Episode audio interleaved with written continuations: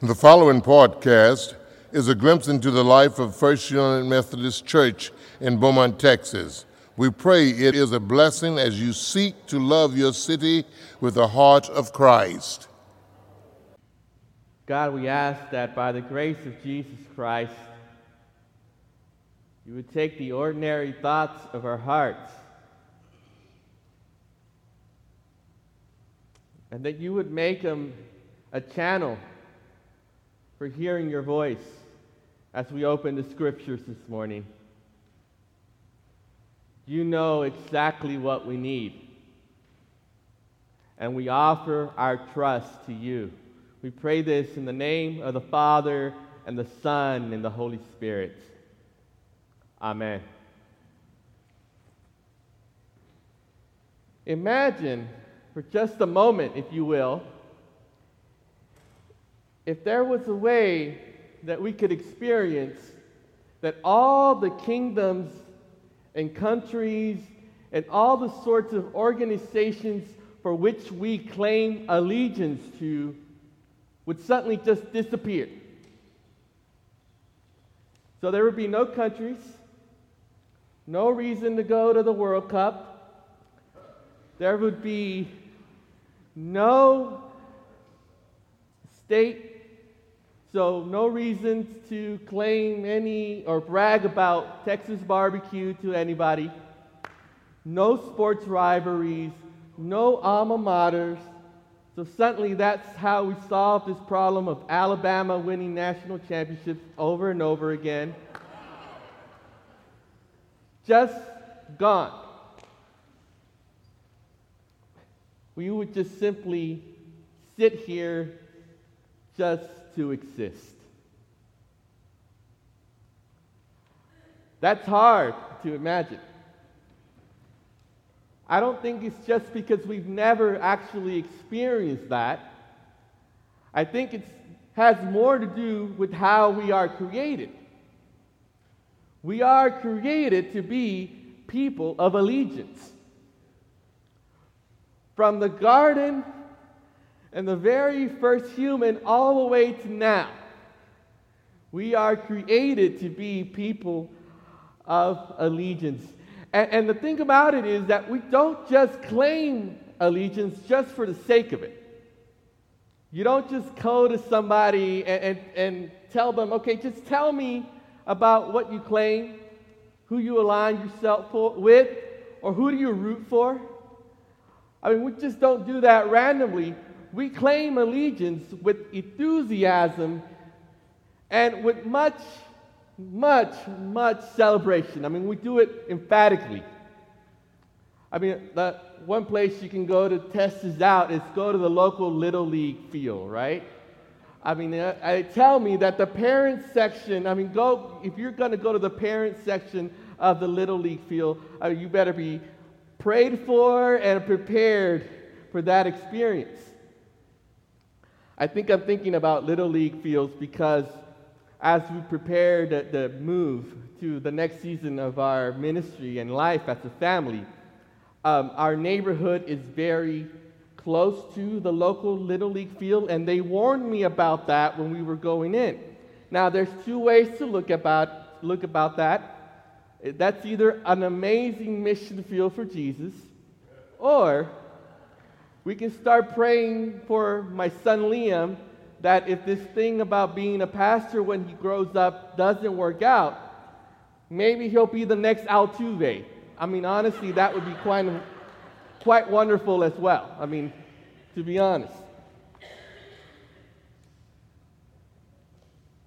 So, the point I'm making is the question is not whether or not we claim an allegiance to something or someone. The question is what or to who do we claim an allegiance to? You know, our psalm this morning, Psalm 97, seems to suggest what all of Scripture alludes to and describes our God. God is a God of allegiance. God is a God of covenant And because God is a God of covenant, He's a God of allegiance. Take a look at verse 10, the way the psalmist describes this. He says, The Lord loves those who hate evil. He guards the lives of the faithful. He rescues them from the hand of the wicked. Light dawns for the righteous, and joy for the upright in heart. God is the God of covenants. And as such, he demonstrates his allegiance to his people. So, how does God do that? I think the psalmist describes it quite simply. He dawns his light on the righteous and the joy of the Lord and the upright in hearts. Now, what you need to know here is in the Hebrew, the word translated as dawn, where it says he dawns light, is the word sarua. And sarua literally means to sow or to scatter seed. You recognize that image? It's used often in Scripture. This image of, of sowing, this image of harvest, of gathering what we sow, of reaping what we sow. Jesus even uses that in his teaching often. So I, I think this is why I like the New American Standard translation of the line even better than the one we read, because it reads like this Light is sown like seed for the righteous, and gladness for the upright in heart. Light and gladness.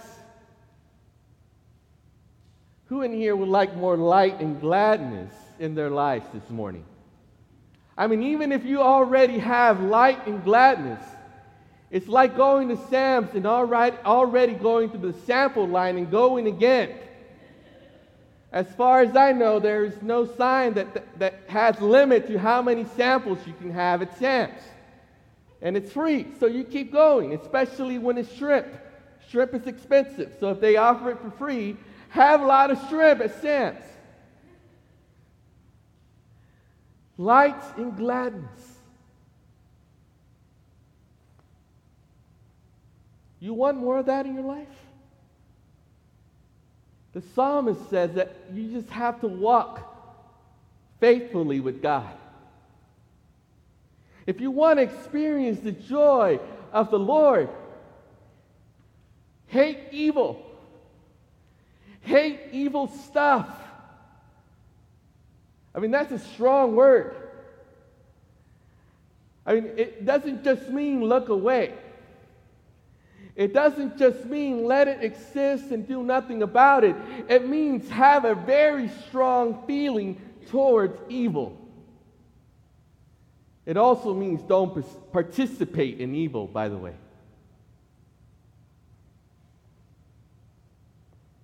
If you want more light and gladness, if you want more joy, not just temporary joy, not just pleasure, all you need to do for temporary joy is go have a good meal.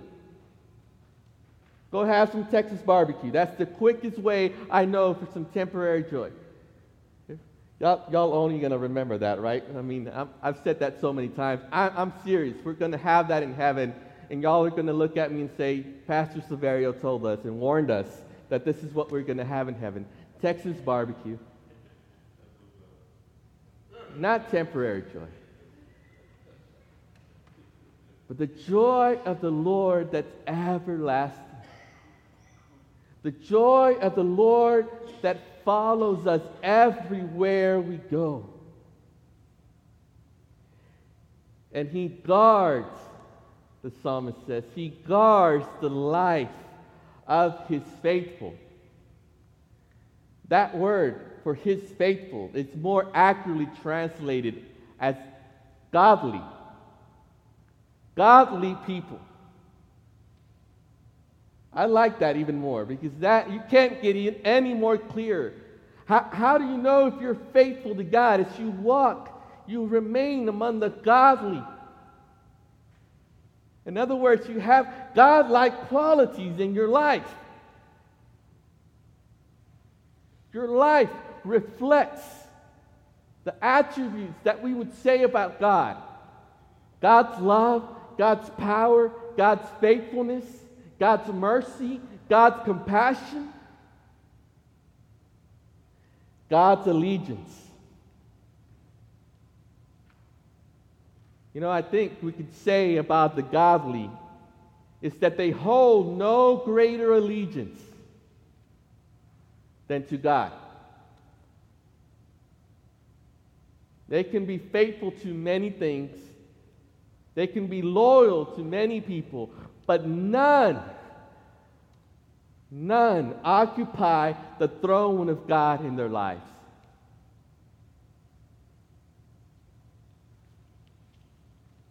And so this morning, as we talk and consider God's allegiance to us, we join the rest of the church in celebrating the ascension of Christ into heaven. And that's a big deal. And I want to suggest, if no one's ever suggested this to you, as big of deal as Christ's death and resurrection.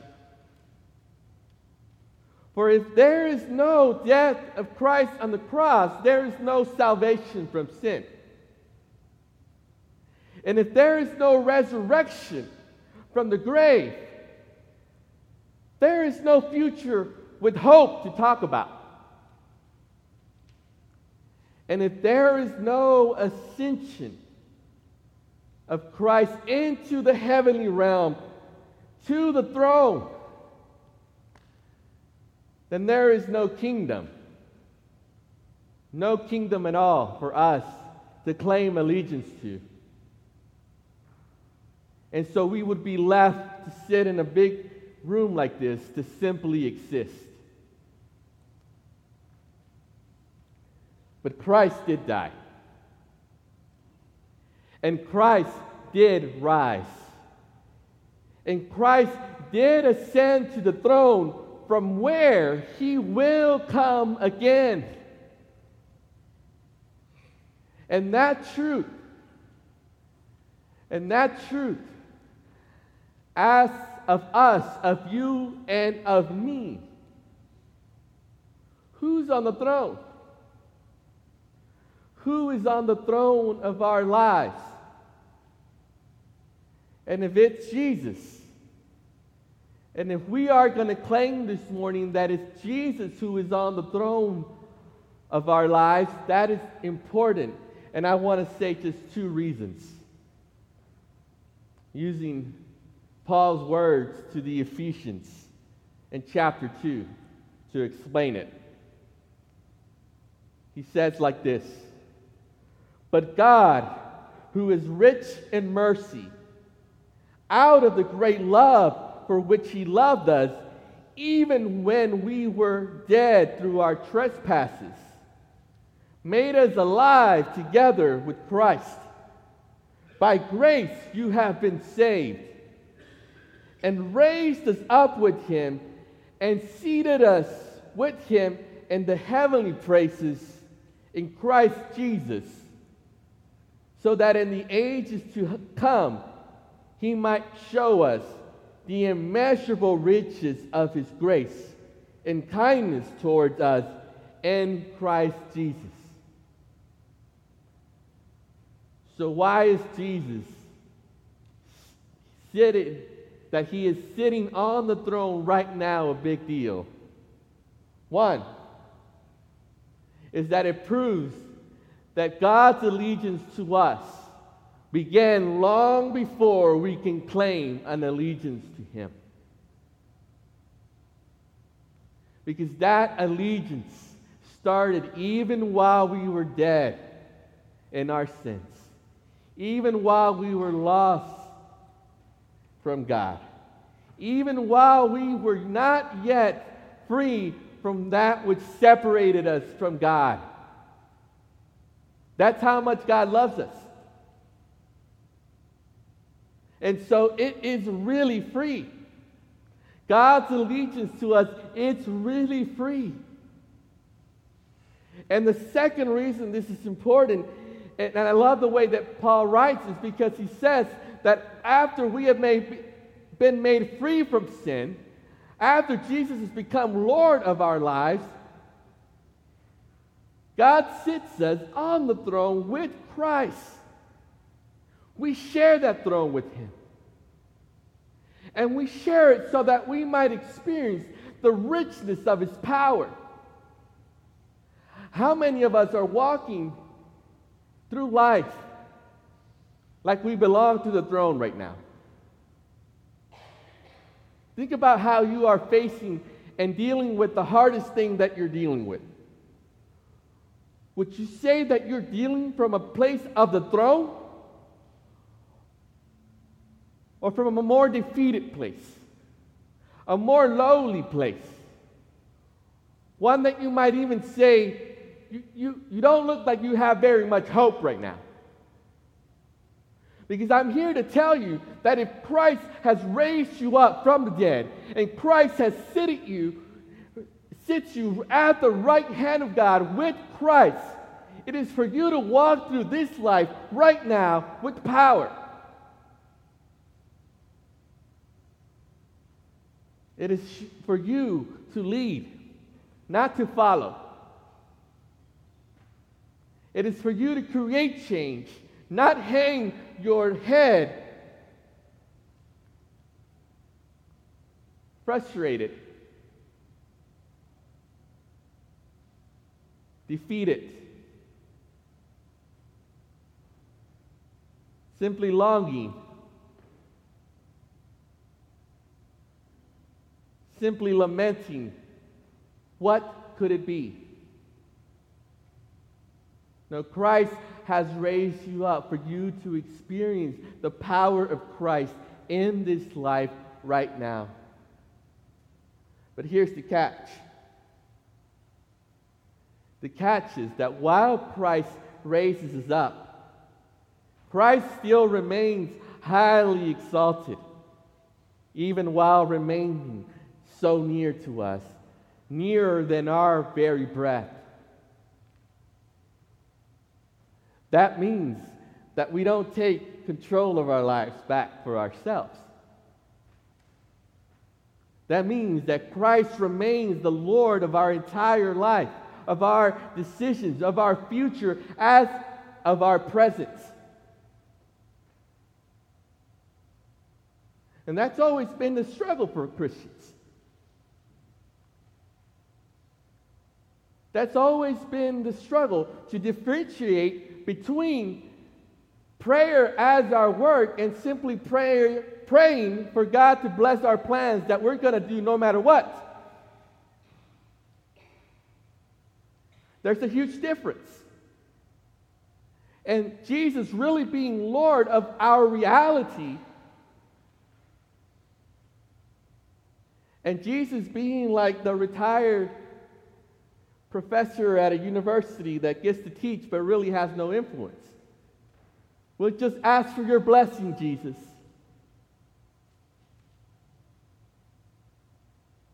Is Jesus really on the throne?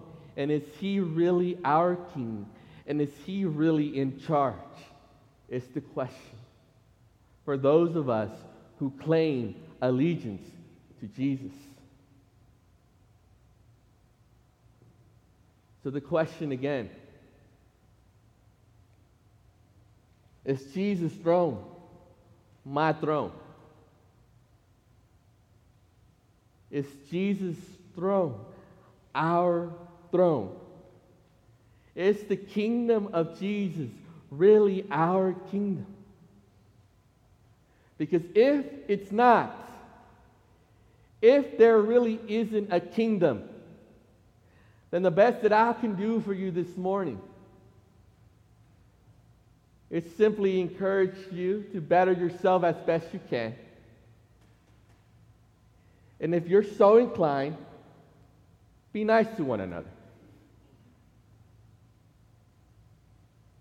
But if there is,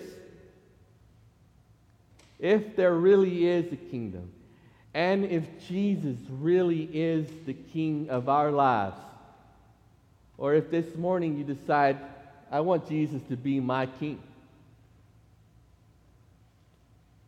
then what there the only thing left to say is let's live like it. Let's resolve to live like Jesus is on the throne and Jesus is really our King. In the name of the Father, the Son, and the Holy Spirit.